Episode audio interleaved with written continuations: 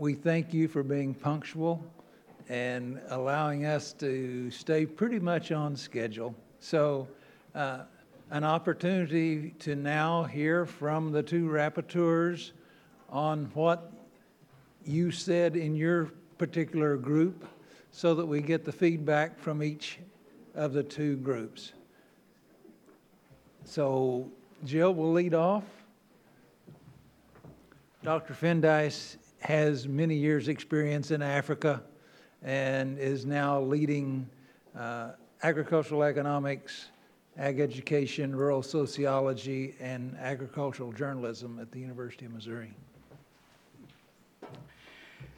Thank you, Ken. And, and uh, um, I'm delighted to be here to uh, just summarize some of what we heard today uh, for the groups. And we had two great presentations. Uh, Keith Moore started, and then we had Rebecca Nelson, and they really got us thinking about uh, a lot of different ideas uh, that made us stretch.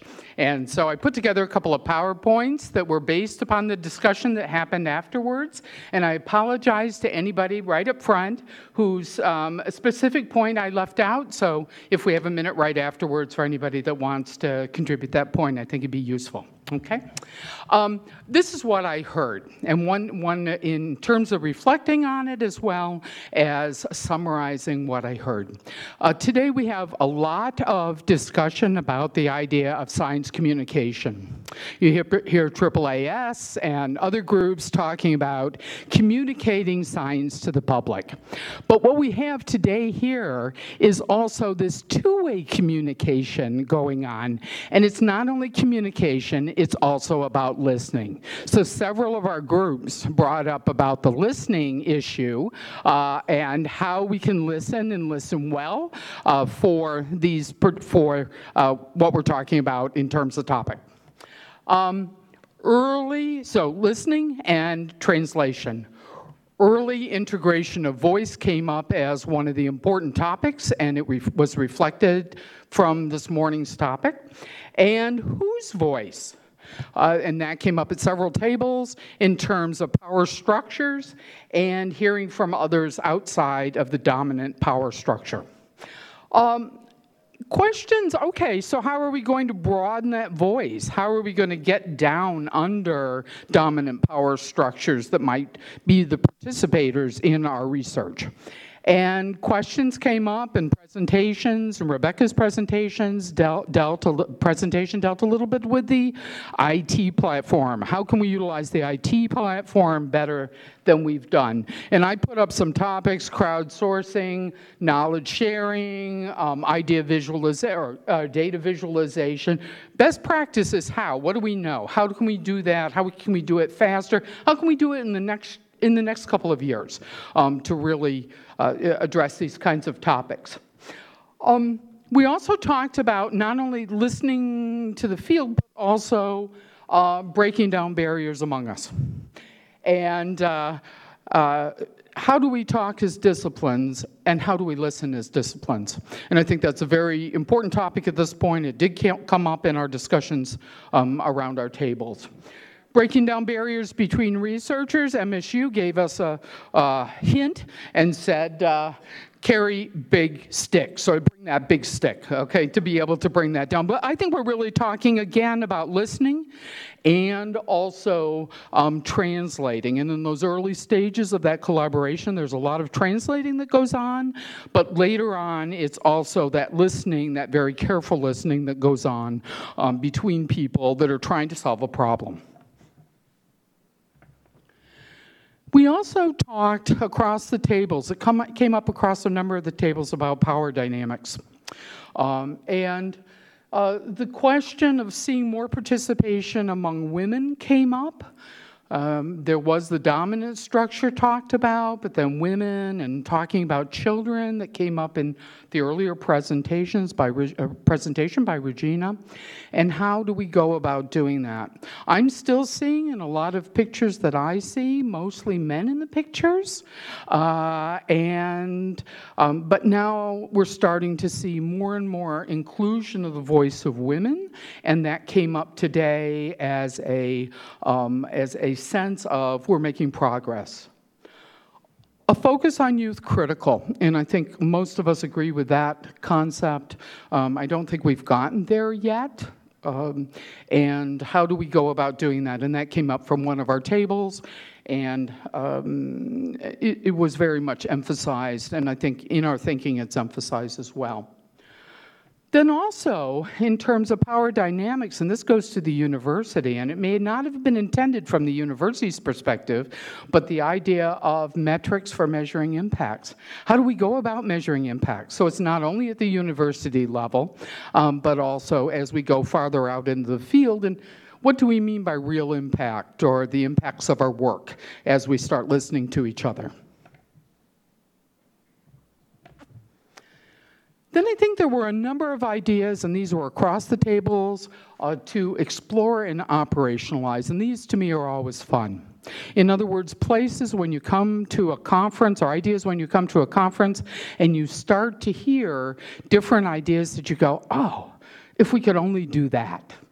And one was the provision of choice. And the idea of an information market. Uh, and that came up in the presentation that Rebecca did. And uh, how do we do how do we do that? And that that uh, that question was raised by at least one of the tables as we went around the room. Another was just-in-time research. How do we do that? If we bring the kinds of ideas that we're talking about up to the front end, and then we have quite a long timeline for some of the science research to take place, how are we doing that continually throughout the process and speeding it up, but also making it just in time? So we're talking about processes. And that was, that was I think, interesting to all of us. Uh, continuous use of indigenous knowledge. And in fact, I'm, I'm surprised that word hadn't come up earlier in the conference because there's such an interest in indigenous knowledge um, groups across the United States, and, uh, but it did come up in the group conversations. And then appropriate scaling and it was brought up in terms of human capacity building, policy, et cetera. And there were a number of different bullet points under that particular aspect of it that uh, were important. My last slide, just a couple of uh, reminders that came out of our discussions after the presentations. One was one size doesn't fit all, and obviously if you had, there's never a situation where you have only one voice, there are multiple voices, there's choice that goes into development, and that's the way we live today. And also we need to learn to crawl or walk before we can run. In other words, we have to be listening on the ground, understand the dynamics of on the ground before we can take it forward. Now, on each of my slides, I've included one particular photo that was important to me. Okay? And I actually didn't realize it until today. Uh, this is a picture in Mozambique of orange flesh sweet potato, and it was in the field in a place where I had not seen it ever before when I was there in May. And I was going to send it to Regina.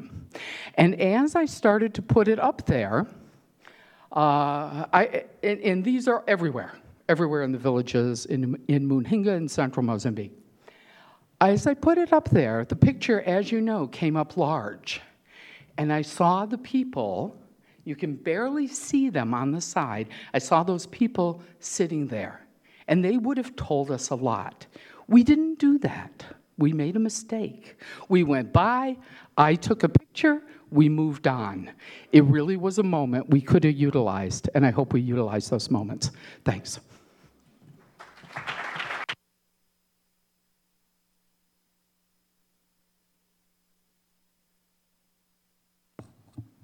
Other, yeah, before you start, any other points that I missed? Any points I missed from the group? Okay.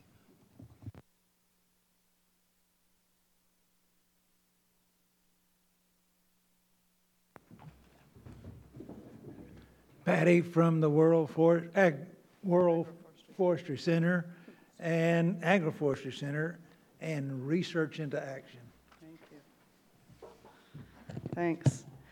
So we had a great group of people. Um, uh, Ruth and uh, Jerry really gave us a lot of food for thought, and we had quite a wide ranging conversation. So it was a challenge to summarize it. But I have to say that in, in trying to think of some organizing principles to, to give the feedback, I'm calling this challenges and opportunities for translational research. And I've been leading a research program uh, that involved all 15 of the CGIAR centers for the last five years, and I've called it Linking Knowledge with Action. And it's not knowledge to action because it's a two way thing. And I, w- I want to make sure that action is informing the knowledge in, in both ways. And when you do the knowledge to action, we're, we're falling back into that pipeline route that there's some brilliant people coming up with great ideas, and then it's just about translating it and getting out there. And in the CG in particular, we've been trying to flip it on its edge and really think about how we do research in a fundamentally different way than we have been. Uh, so that we will have more impact on sustainable poverty alleviation, et cetera. And so the, the, the topic of this conversation, I, I, of this um, conference, is, is a big one. And, and I'm really, really happy that this conversation is happening now uh, across universities and other places where I haven't seen it happening so, so much. Although there's a new area called sustainability science in many places, which is really trying to do this. And Bill Clark, uh, a group at, at um, Harvard, is actually was one of my first exposures to really thinking about this and how we can call it a research area in of itself. Um, because we don't know how to do this. If we knew how to do it, it would just be about process. But we don't know, uh, and we, it, it's still a researchable issues. So the four things I came up with from the conversations in our group were, number one, institutions matter. They matter a lot. And when I talk about institutions, it's the rules of the game. Um, and when the rules of the game don't support translational research, we have a, we have a continuing challenge. And these are the institutional rules of uh, research organizations, of the funding organizations. And it's not just the institutions that we work with in the de developing world, it's their capacity also. If you think we're struggling with it in, in the international ag research area, you know, how is Akari or, or other people um, dealing with this? Um, so it, it, does matter. Um, I got struck by your sticks and carrots um, because it's been a, a, a, debate within my own um, group. Some management types like the stick approach more than the carrot approach, but I actually think it's all about the carrots. And it's about the incentives, which is the institutions and the rules of the game, right? So you keep coming back to that. One of the things that shifted in the CG recently is the shift to open access. And I'm not sure if anyone's appreciating how big an incentive shift that is. Where, you know, we can bring together people from very diverse organizations and say, actually, what we're developing together is going to be shared with the world. And even if it's just this little thing and you go and write your paper for your university or write a policy brief for your uh, NGO or whatever, uh, what we are creating and the data we're collecting and the new knowledge we're generating is we're sharing it with the world. And young students all over the place are going to get access to it that never had access to it before. And so I, I think that's a, a, huge one. Translational research takes time, um, and, and, it comes up in, in very many ways. And creating those spaces for diverse actors to come together and co create solutions to local problems these communities of practice that Corinne has so eloquently talked about, I really like that idea of calling them, we, we've been calling them in the Linking Knowledge to Action field um, safe spaces. Because what you want to do is get people away from their own incentives, bring them together in a space where they have freedom to create.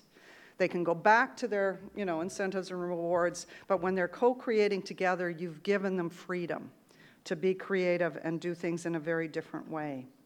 And the M&E frameworks, the log frames, and all these things that we all have to deal with when we write a proposal or trying to fund research don't create that space. They can hinder it. So again, we're talking about big changes. Um, so, on a, a, more positive note, we've learned a lot. And, and, and this came out in, in our group.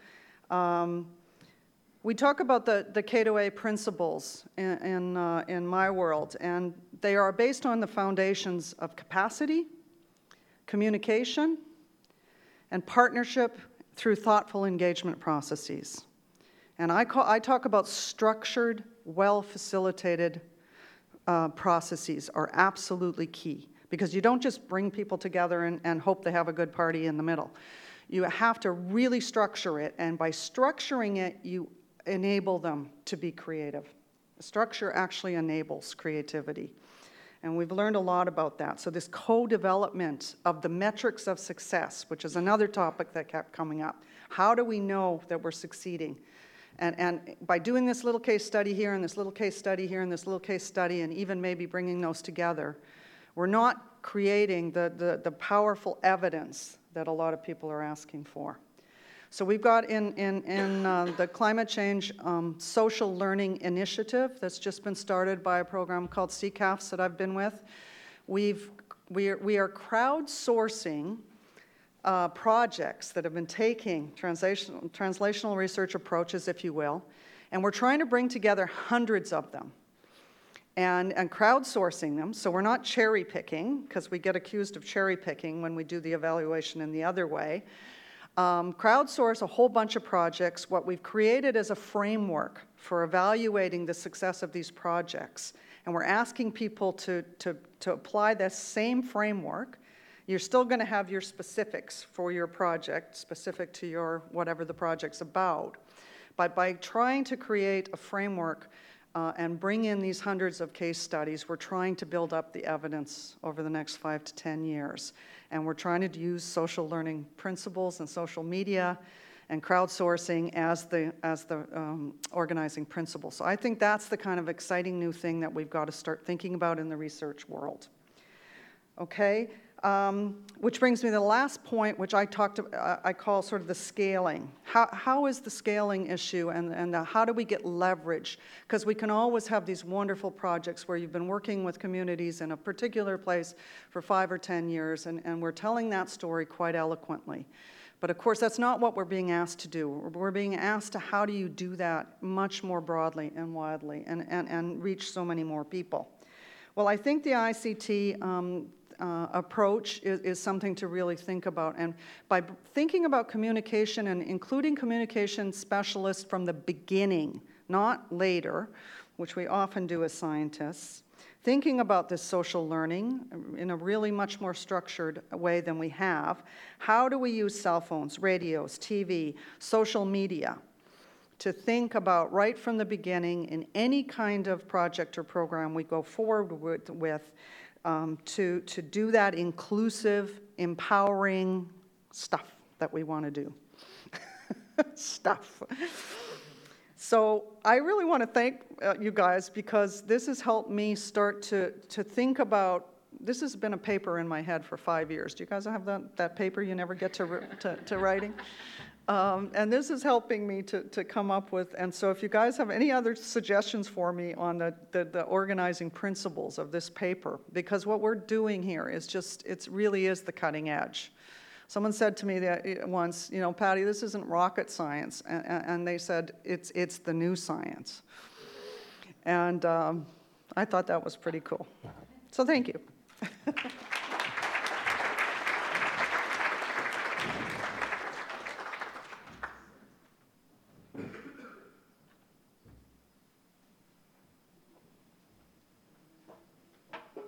We do have time for one or two clarifying questions if you have them for Jill or Patty.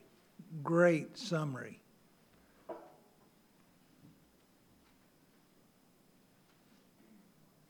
Yes, Bill.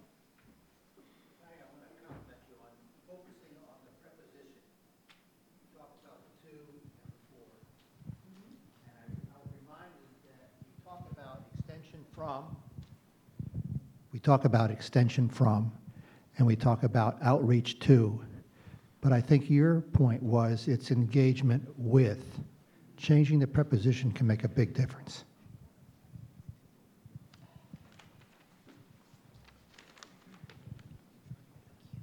Another comment or question? Yes, Jeff. She's coming.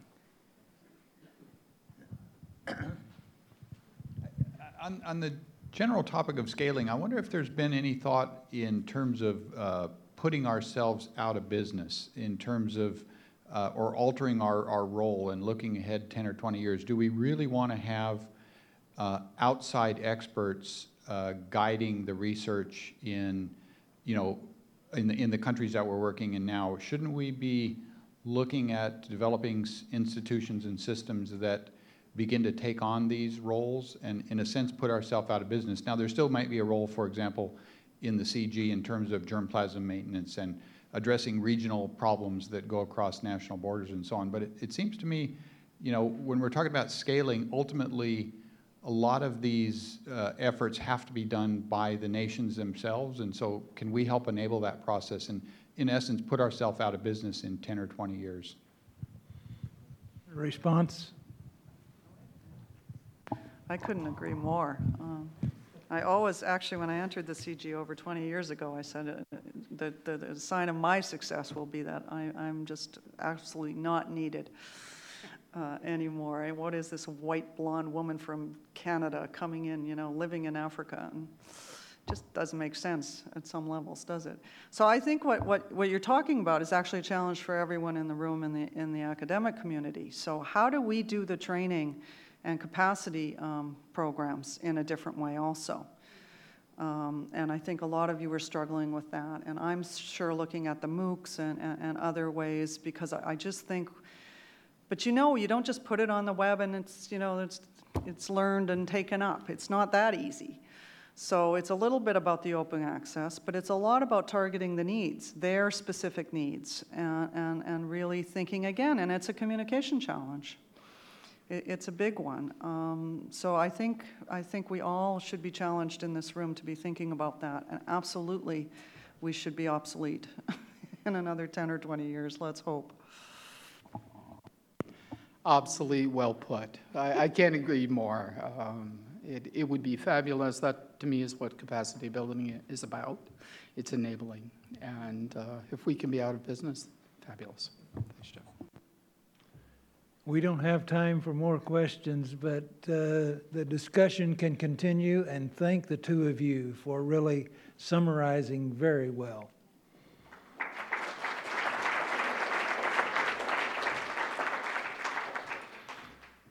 Now moving into our, further into our afternoon schedule, uh, Dr. Ambassador uh, Siddiqui is here to be the moderator for this short session before we go back into some discussions. But uh, we're certainly happy to have you here, Islam.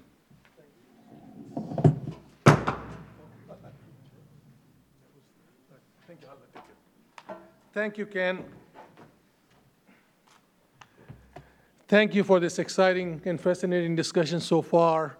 I know we have not allowed uh, questions, but I think the good thing about this session is, since we have only one speaker, uh, you'll have opportunity to ask more questions and continue the discussion we had.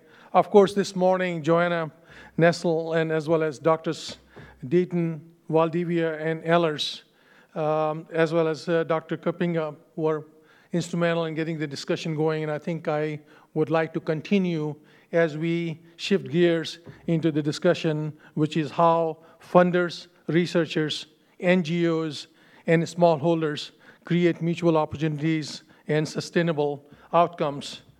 Building partnerships is not new to CSIS. Every day, we at this CIS continue to build partnerships and the importance of collaboration across sectors, institutions, and areas of expertise are a common day occurrence, and this keeps on happening, and that's what we pride as a core uh, strength of CSIS.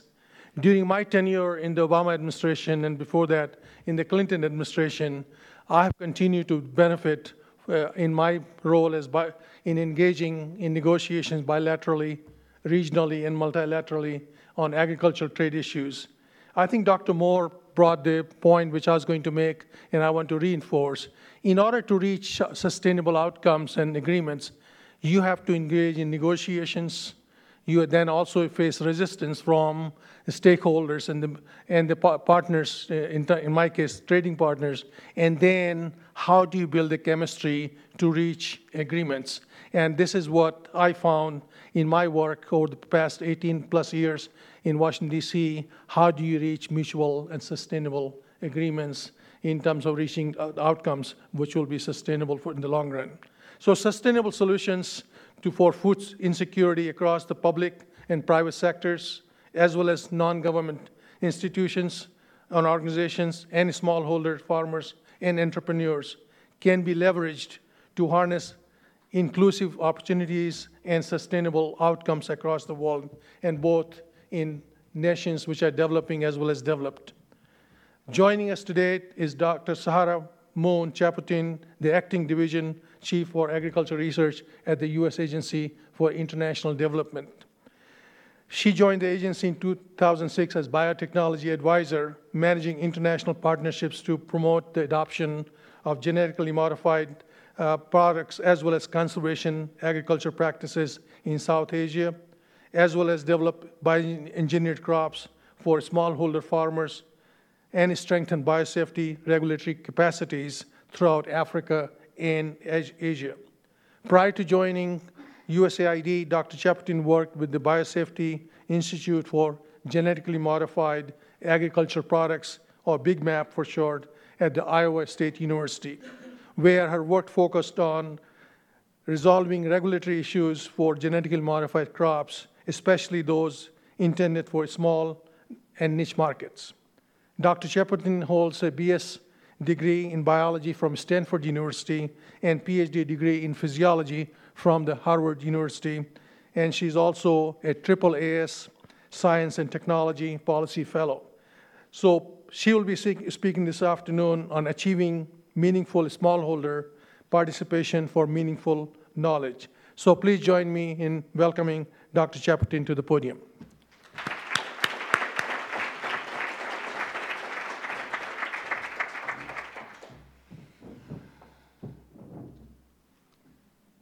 Thank you. Thanks a lot. It's great to be here.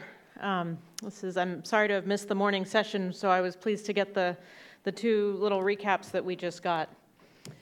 Um, how do I how do I work the slides?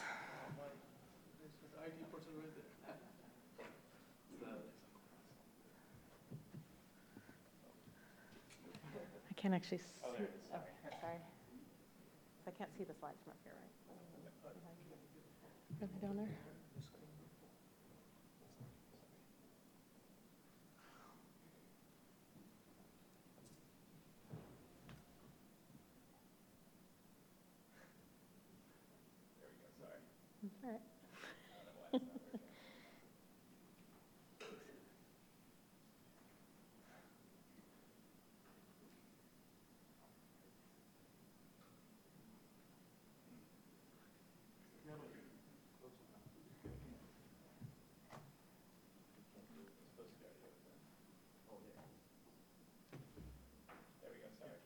The one on the left.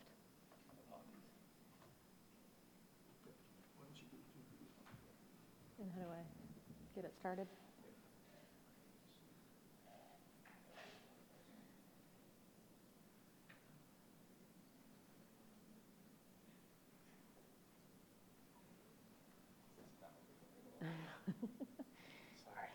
Great, thanks. Cool, okay, well, thanks a lot for that, and um, so I'm from the U.S. Agency for International Development. I'm going to be, actually, it sounds like a lot of the, what I'll be talking about are some themes you might have already touched on this morning. So particularly um, the, the point on, on how we engage women when we're thinking about smallholders, how we engage women in particular in the agricultural enterprise is something I'll be talking about. Um, but I'm generally going to be talking about how we work with smallholder farmers, how we work for smallholder farmers through a range of different models um, through our work at USAID on agriculture and food security. My, my primary responsibility at USAID is in the research division, but I'll be trying to pull in some examples from across the agency as well. But I will, I think it, research is of interest to this audience, so I'll be drawing on, on examples from research quite a bit. Um, one of these buttons will do it, right?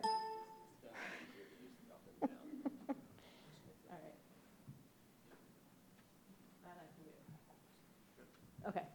So I probably don't need to restate the global challenge. I imagine all of you are familiar with this, but we are um, trying to address the fact that uh, you know many people across the world, around over 800 million people, still suffer from chronic hunger. Um, the world's population, of course, is still growing. Food, food product production will need to increase. Um, throughout all this, we're facing the uncertainty of climate change and the fact that resources are, are being, are scarce, whether it's land, water, labor, you name it. We're basically having to do more with less. Um, the global food price spike of 2008 was really the, the genesis of the US government's current response to, to, global, to addressing global hunger and, and food security. And what came out of this was the Feed the Future initiative. That's a whole of government initiative. It pulls in not just USAID, who leads the initiative, but of course other agencies throughout the US government, in particular the US Department of Agriculture. And, and basically, this is renewing the US government's commitment to reducing hunger and poverty around the world. And we're really working with partner countries to help them to combat hunger and undernutrition. And as I mentioned, it's a, it's a whole of government. It was it's initiated as a presidential initiative.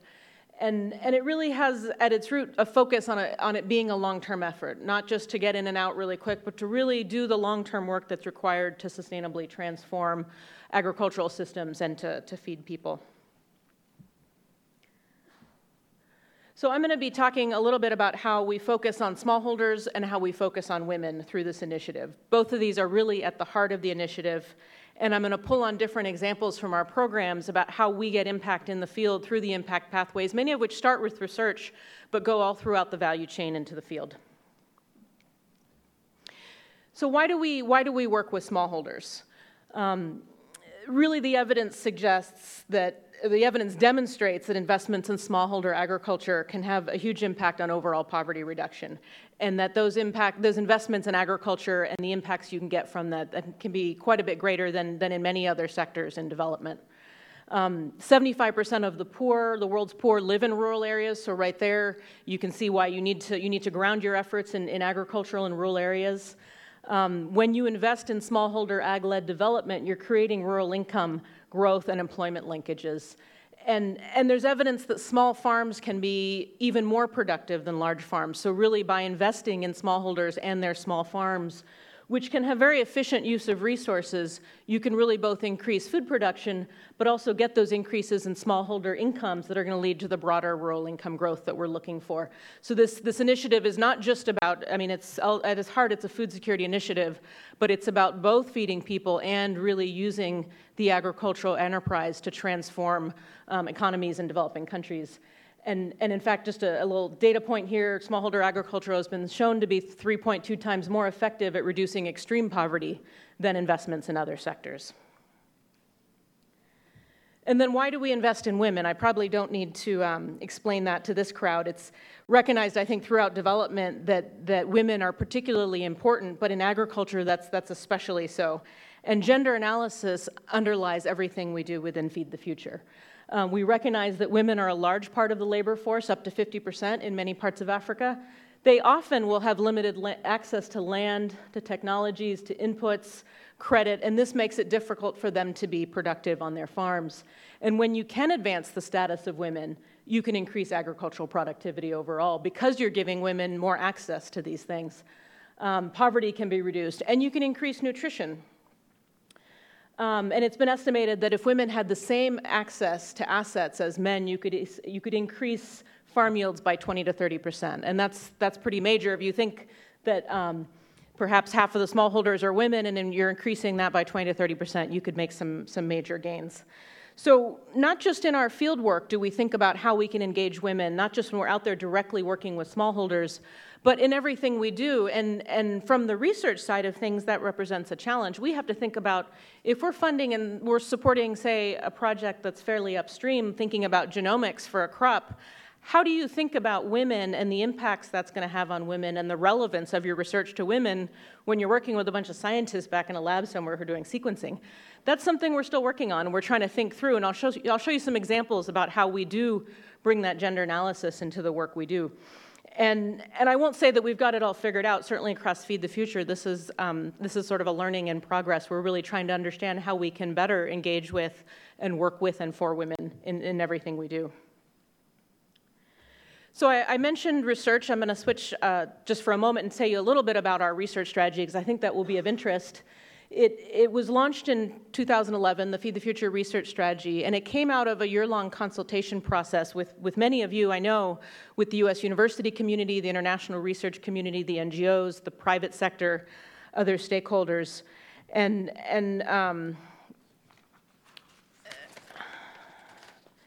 Basically, it addresses global priorities. The, the Feed the Future initiative is anchored in focus countries, 19 focus countries around the world.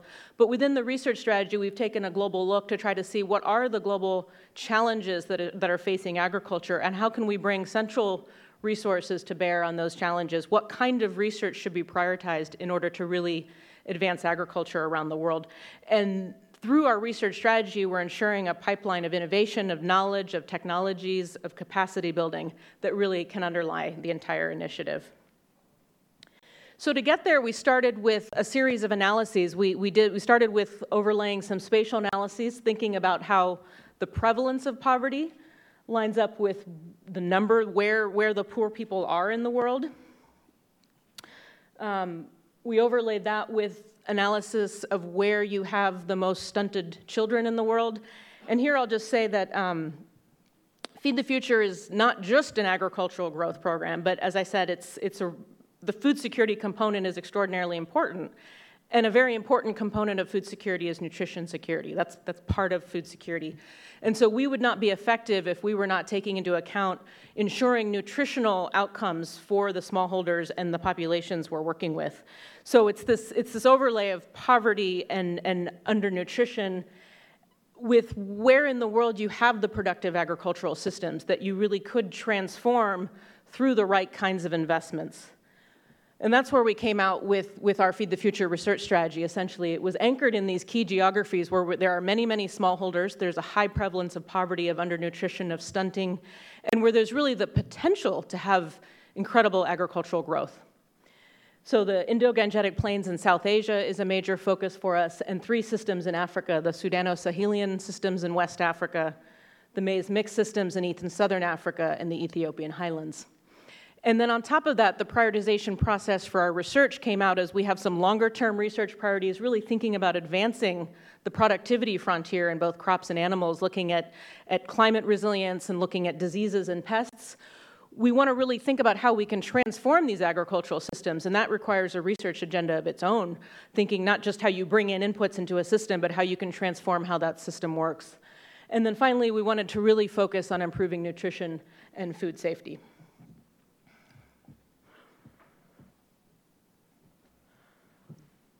So uh, now I'm going to shift to going into some examples about how we work with smallholders. I'm going to pull both from our research programs, but also through some recently launched scaling activities that are just getting off the ground, where we're really bringing the outputs of the research and trying to think about how we can scale those to many, many more farmers um, than, than previously we might have reached. But before I do that, I just want to kind of highlight the Feed the Future Innovation Labs. Many of you might have known them by the former name of the CRSPs, or the Collaborative Research Support Programs. These are now one of the key uh, partnerships that we have within the Feed the Future research strategy. There are 24 of these innovation labs uh, across the country. As you can see, they engage over 60 U.S. colleges and universities. They are the heart of our research investments and our capacity building investments, and each of these works on both of those. As they're doing the research, they're, they're training students, they're working with the institutions in the developing countries, and they have real meaningful partnerships with those developing country partners. And they really have a long-standing focus on smallholder farmers. If you look throughout the programs of, of the Innovation Labs and the former CRSPs, you'll see that, that really working with smallholders, both men and women, has been at the heart of what they do.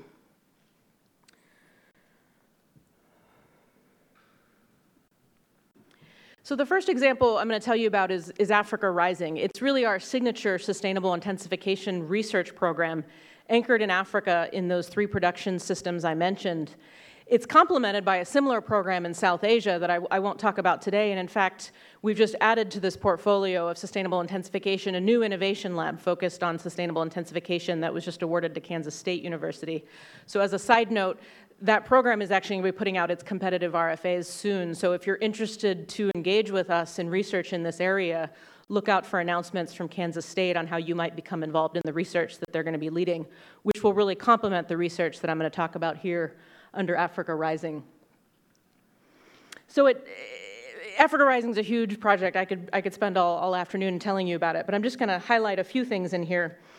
Um, one is that they work through these innovation platforms, and what those essentially are are local stakeholders brought into groups to really help identify the key research needs. So the research that the program is doing on farming systems on sustainable intensification is informed by these innovation platforms. This helps ensure that the research is really addressing local priorities, but also that the feedback about the technologies and the research is going from those beneficiaries, from the smallholder farmers back to the researchers. So it's a two-way street. And then these innovation platforms can also be used to help strengthen the market linkages to make sure that the production side of things is effectively linked to the, the markets, the aggregators, the processors, bringing in the extension agents and so forth. So it's a real dynamic platform at the field level to engage the smallholders with all the other actors in the, in the value chain. Um, what we have a photo here is of the mother-baby trials. This is another way that the, the program engages smallholders is by bringing in smallholders into the research process itself. Many of the research activities are taking place on the farmer's field. So it's a very rich relationship there.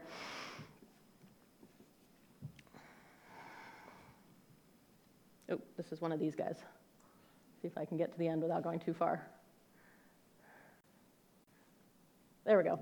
So this is, this is sort of a complex cartoon that, that is sort of illustrate the different kinds of interventions and research that can happen at the field level. Africa Rising really, um, it takes as its unit of research not an individual farmer's field, but actually the entire farm, the entire household enterprise.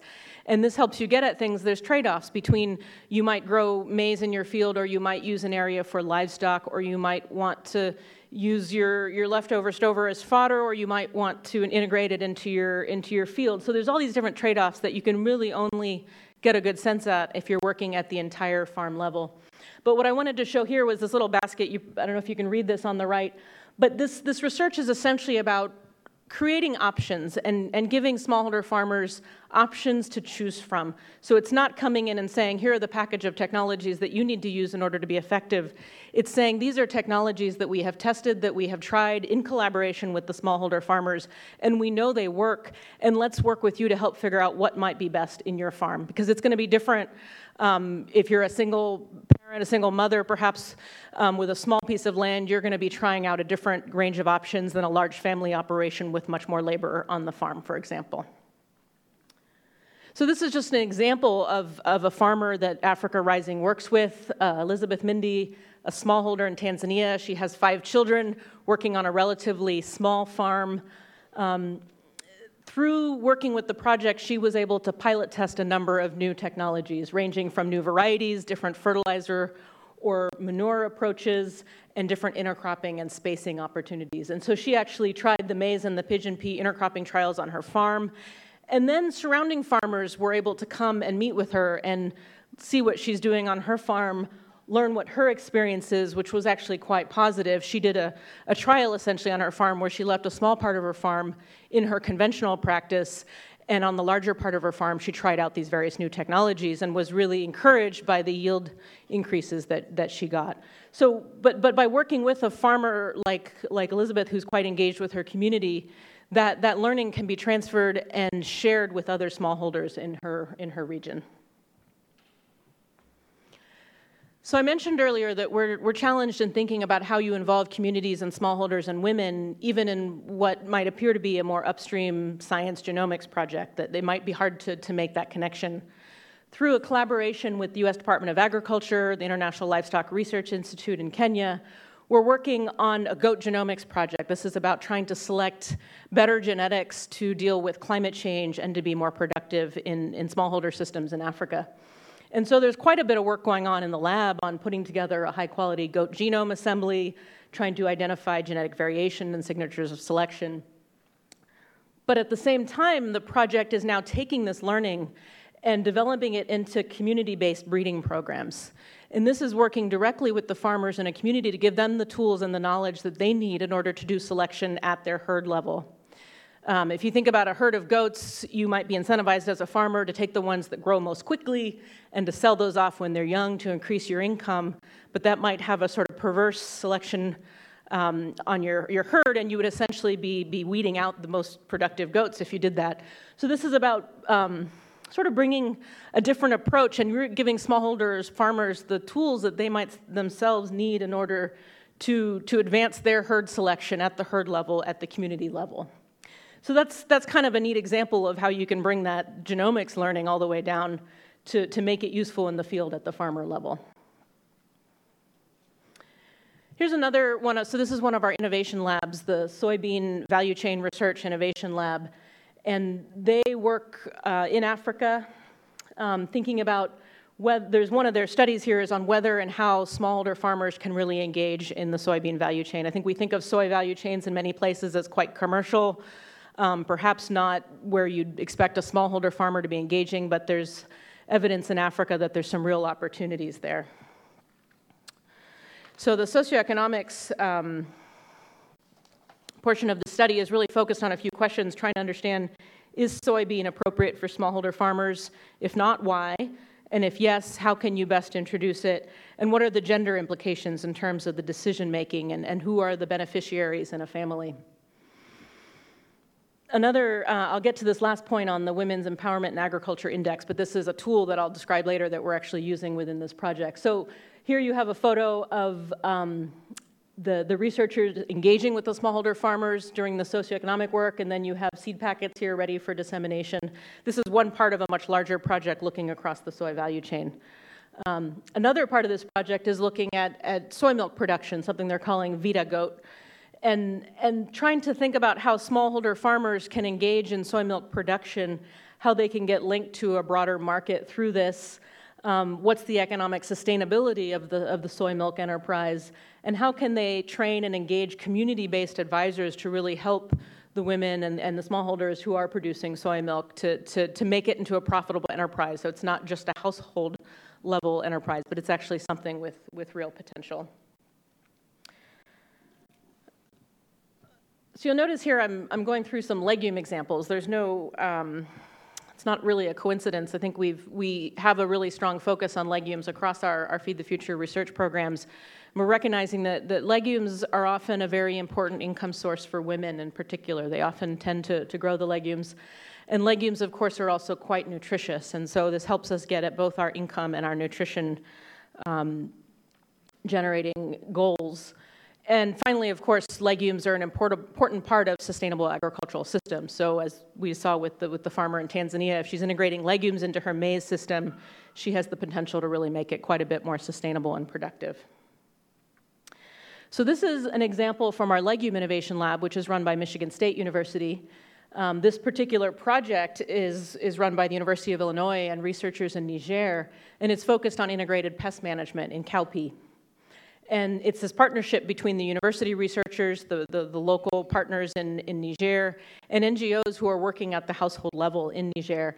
And they've come up with a number of different strategies to address pests of cowpea, and it involves a neem oil mixture and, and a particular virus that, that combat the pests. But what's really important here is they've been able to work with youth in particular and training youth how to use and how to um, produce these, these products and, and of those youth, they've had 50% girls in a country like Niger, which is impressive. And they're working in multiple villages throughout Niger through these local NGOs. So, again, an example of, of really taking an approach and a technology, trying it out at the field level with smallholder farmers and giving them the opportunity to test it in their fields and even to be engaged in the production and the sale of the technology. Another legume example um, this is from, from Latin America, another program run by the Legume Innovation Lab out of Michigan State. And it's built on, this is sort of, I think, a nice example to show how the impact pathway goes from research all the way to impacts in the field. This is building on many years of research to develop new bean varieties that are drought tolerant, pest resistant, really suited to the agroecologies in, in Latin America. Um, bean is a, is a heavy seed. It's, it's not easy to transport. It's self-pollinated. It's very common for farmers to save their own seed. There's not a lot of private sector investment in this market, and the markets themselves are fragmented and poor. And so in addition to the research effort around developing new bean varieties, there was a research effort around actually trying to test out the different models of seed production. Should you do it through community based production? Is there a way to do it through government system? Whatever it is. They tried a number of different approaches and they came up with using these community seed banks and the community level seed production as a really viable option for these ecologies for this type of seed. And by the end of the project, they had reached over 100,000 smallholders across several countries in Latin America. And at the same time, they were producing and disseminating through these community strategies the packages of the rhizobia inoculant to go with the seed. So, what's really been nice to see come out of this is that our Guatemala mission has now made another investment um, to really ramp up this effort in we're going to do there is to integrate not just the seed dissemination through the, the community seed production, but really to integrate that with nutrition messaging around how you might improve the quality of your diet at the household level. So this kind of gets to something else that we're really focused on within Feed the Future, and particularly our research strategy, is how can you get those nutrition outcomes at the household level through agriculture investments? It's not simply enough to help people produce more beans. Maybe they sell them instead of eating them or maybe they don't have the full range of nutrition information they need level. So we actually have a fair amount of operational research that is focused on specifically that question of how can you align and how can you design your agriculture investments to get those specific nutrition outcomes that are really one of the top line goals of Feed the Future.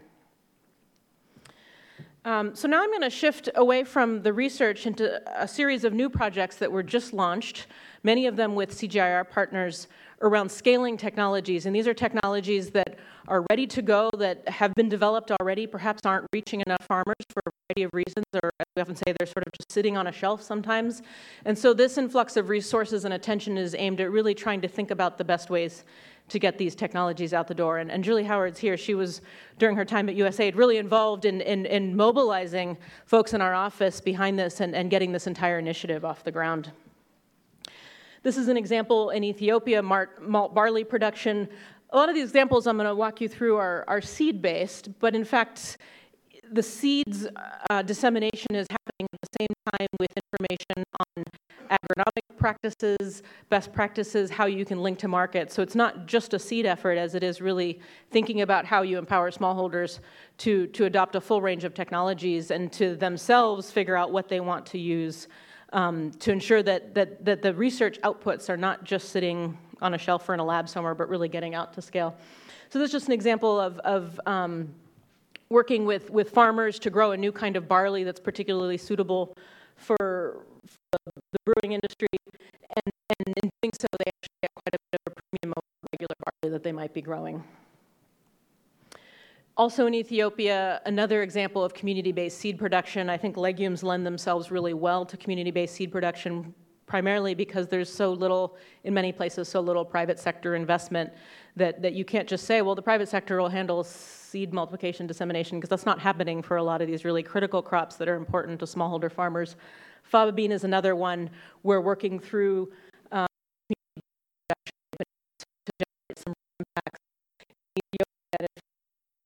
um, crops to date. I think 10% of the national seed supply in Ethiopia actually is, is, is through community-based seed production. Um, another one, vegetable seed kits with the World Vegetable Center. This is recognizing that vegetables play an important role in, in nutritional and dietary diversity and, and often are an important source of income for farmers as well. So this is an effort to try to increase that year-round access to, to nutritious foods and to, to help farmers, even on very small plots of land at the household level, to, to grow vegetables, different kinds of vegetables, and to give them the intent, access to the entire packet of, of tools they might need, which could include, include seed, but, but many other things as well. And then finally, one more legume example um, in West Africa, scaling both groundnut and cowpea. Again, two crops that are extraordinarily important to smallholder farmers. A number of new varieties are coming out of the pipeline. In groundnut, that's varieties with aflatoxin resistance, shorter duration, drought tolerance. In cowpea, it's striga resistance, higher grain, fodder yield, resistance to nematodes or aphids. So it's, it's really, again, this is an effort working with community-based seed production to try to get these varieties to farmers and to help them be engaged in really disseminating and even profiting from the dissemination of these varieties along with the associated tools and, and, and best, best practices that you would need. So now I'm going to shift again. I mentioned I would come back to gender. Um,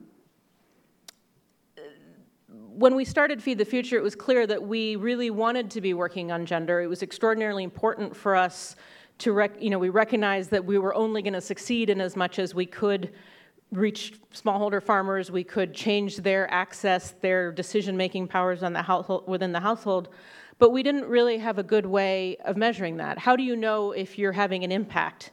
Um, all our projects count the number of beneficiaries that are men and women, and that's great, and it's great that we require you to do so if you're one of our grantees. But that doesn't necessarily tell us, are we really changing the status for women? Are we changing dynamics? Are we giving them a level playing field within the agricultural system? So along with, with several other partners, uh, we led the development of something called the Women's Empowerment in Agriculture Index. And this tool tracks women's roles and engagement in agriculture, essentially, relative to men. And it's, it's a very quantitative tool that you can use to, to gauge your progress at, right now, it's, it's being used at the national level or across large areas.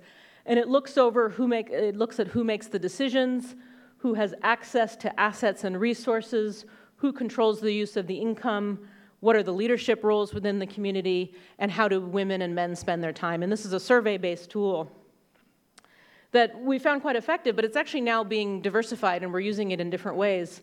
Um, we're, we're streamlining a new version of it that can be used in large national surveys, but we're also coming up with versions that can be used at the project level. And I mentioned that the soybean value chain innovation lab is actually working with that tool at the project level. And, and we're trying to take the, the learning that's come out of um, WEAI and gender analysis and really thinking about it from the project design stage, thinking about it as you're building your impact pathways for a new commodity or new project that you're working with. How can you ensure that it's gender sensitive and that you're going to get those gender income, or sorry, gender outcomes? This is just an example, the Sorghum Millet Innovation Lab using gender analysis in the, in the development of their value chain work. So as the project got off the ground, they got a bunch of folks together. It's a, it's a nice, nice schematic, but it's really thinking about what are the roles of men and women in their value chain. And they're doing this before they've even initiated really any research. It's not after the fact, how are we going to get this out to women, but it's as we get started, how do we really build this in from the get go? And then just a last slide to show how we use gender assessment in the program cycle, um, really through design, through implementation, through the monitoring and evaluation phase, and then the assessment and the redesign. And at every step in this process, thinking about what are the impacts, how can we, how can we really ensure that we're getting those impacts that, that, we, that we're trying for, for both smallholder farmers and for women. And that's all I got. Thanks a lot.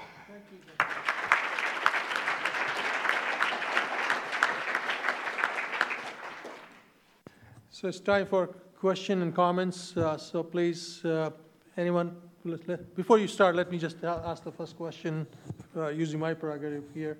Um, uh, Saharah, uh, I see all the wo- work which is being done, and you gave a very good uh, menu of what's being done under Feed the Future and other programs. My question to you is, when you talk to people in sub-Saharan African countries, do you see any lessening of their concern or quote-unquote opposition to uh, GMOs, or is that still there? I didn't even mention GMOs. How come I'm getting a question on them? um, you hear both. I mean, there are farmers who wish they could be growing the existing genetically engineered crops and they're not able to because their government hasn't yet advanced them through a regulatory system or there's no one to make them available in a country. You could imagine um, something like, like a drought tolerant maize or an insect resistant maize or a BT cotton. Um, and then you also you hear from farmers that have heard that these crops are going to be toxic and, and have all sorts of problems, and they're usually hearing them from sources that are not particularly credible. Um, but I think when it really comes down to it, um, the farmers are looking for tools to increase their productivity and profitability, and, and you know they'd be likely to adopt them if they could.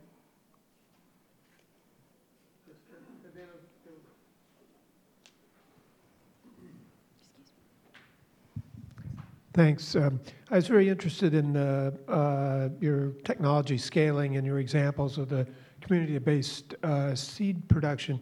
Uh, how do you um, um, sort of, of um, work with the, the private sector to the extent that there is some private sector, I mean, particularly vegetable seeds and things like that, I suspect.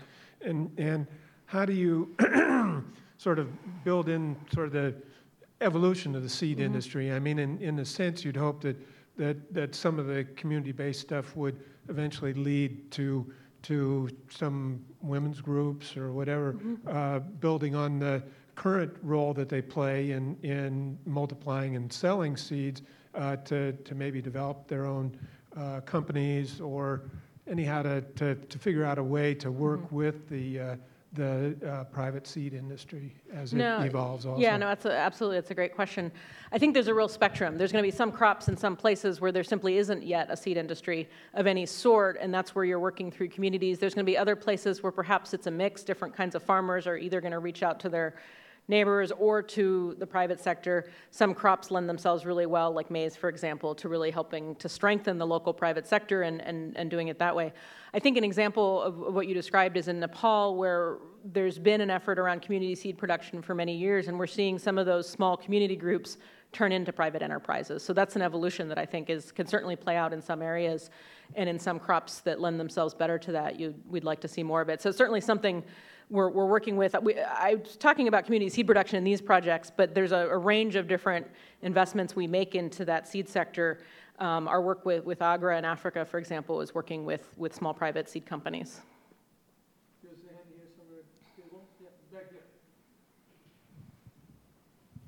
Uh, thank you very much, Ed Mabaya. Um, my question is, um, in the old model, extension services served as a go between, between research and farmers, where information was flowing one way. In this new model, where we bring researchers closer to the farmers, and we're saying that there's a two-way street of information flow, what do you envision as the role of extension, if any at all? And are you funding any extension support work anymore? Or is that an old model? Thank you. Well, I don't, see why the interaction has to be directly always between the researchers and the farmers. I think the extension agents themselves can, can play a role in there. Certainly, um, in a lot of places, there are more extension agents to go around than there are farmers, or sorry, than, than researchers. Certainly not than farmers. That would be. um, so I think I think an extension service model that is really um, receptive to and working with farmers as opposed to just conveying information to farmers would play an important role in, in conveying that information back and forth. I think where we've seen um, some really good examples of that, and I, I, didn't really talk about South Asia too much, but I mentioned we have a program, the Cereal Systems Initiative for South Asia, and it's a bit like Africa Rising, but it, it, it's sort of further along, and it's working a lot on, on models of technology transfer and, and community-based sort of innovation platforms. And I think one of the things that project has done is really strengthen and build a new role for those extension systems in the region, such that the extension system representatives are actually out there doing joint trials with farmers and themselves being engaged in the research process.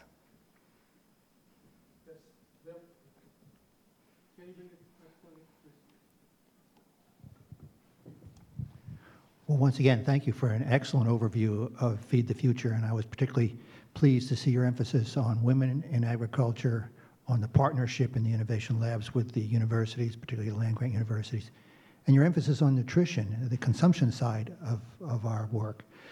Um, but earlier today, Jeff Ehlers uh, shared some data on consumption or on price prices and projected prices, and, and uh, over a period of what 15 years to 2025 which showed declining commodity prices, and your data or your first slide suggested an increase in commodity prices. And that seems to cut to the heart of sustainability for, for our producers, particularly the smallholders. I wonder if you could comment on the discrepancies between your data, Jeff, and your, your slide on commodity prices. Well, maybe Jeff might want to comment since I, I, didn't get to see his slide. I'm guessing yours was a projection and mine was to date, or my, I think mine even stopped maybe a year or so ago. So I'm not an economist. I, I probably will just not try to really take a stab at that question. But I think commodity prices have risen today over where they were. Where they're going in the future is, is something we, we look to our economists to give us better information on. Do you want to, do you want to comment or?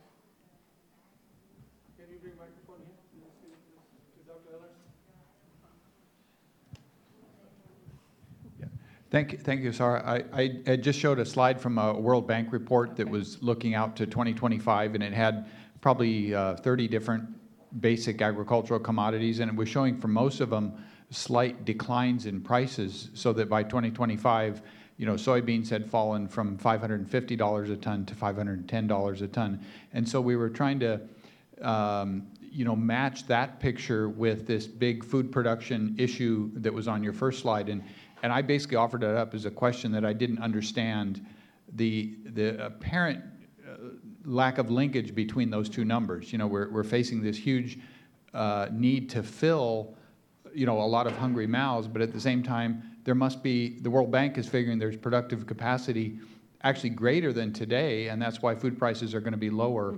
They're projecting at least. And now, you know, how accurate, I mean, I, I can't say the World Bank's always had a perfect record, so, Yeah. you know, who knows if that's ever going to come out, but. uh, I take this as, I mean, the World comment? Bank is, has got confidence that everything that we all are doing is going to be so successful that prices are going to come back down, There, right? there you go. They've got a lot of, that's a good way to look at it. Thank you. I'll turn it over.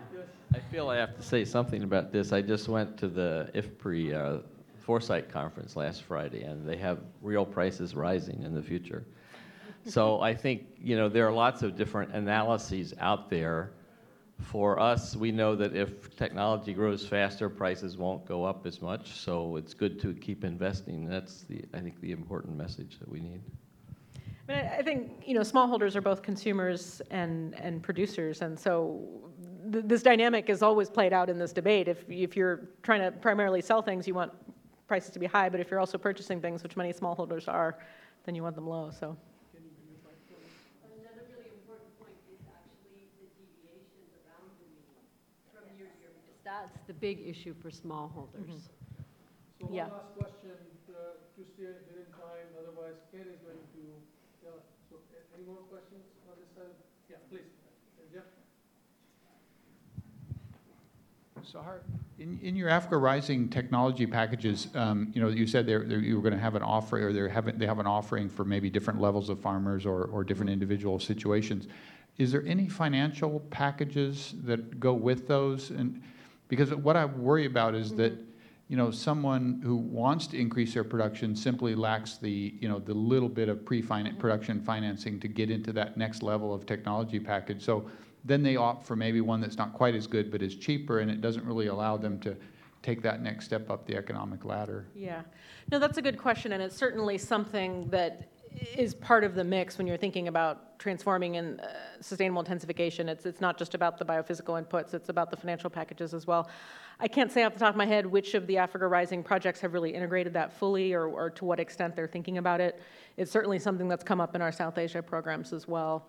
And, and through the different partners in, in the region, working with, with other development partners that may be offering finance packages or, or resources, that's certainly something that they're trying to integrate. Please join me in giving a hand to Sarah.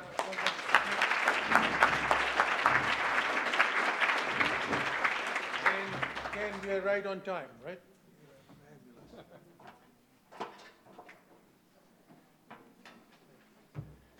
Well, again, you should have plenty of questions for the discussion sessions. We're doing something a little bit different now at 2 o'clock. We're going to have those who are funders, like Gates and USAID and uh, other foundations, and if you're an innovation lab person like Michigan State or Virginia Tech or Kansas State, stay in this room and be a part of the funders discussion. If you are a researcher or an outreacher or some NGO working on the ground with smallholders, uh, we would like for you to go not next door this time, but down to the first level in room 110 uh, for presentations related to working with smallholder farmers. And uh, so we're going to have a chance to get a refreshment. Uh, there's probably some cookies and some sodas and coffee out there. Get it on your way down, and we will continue in the matter of minutes so that uh, we can continue to get your input uh, into this dialogue.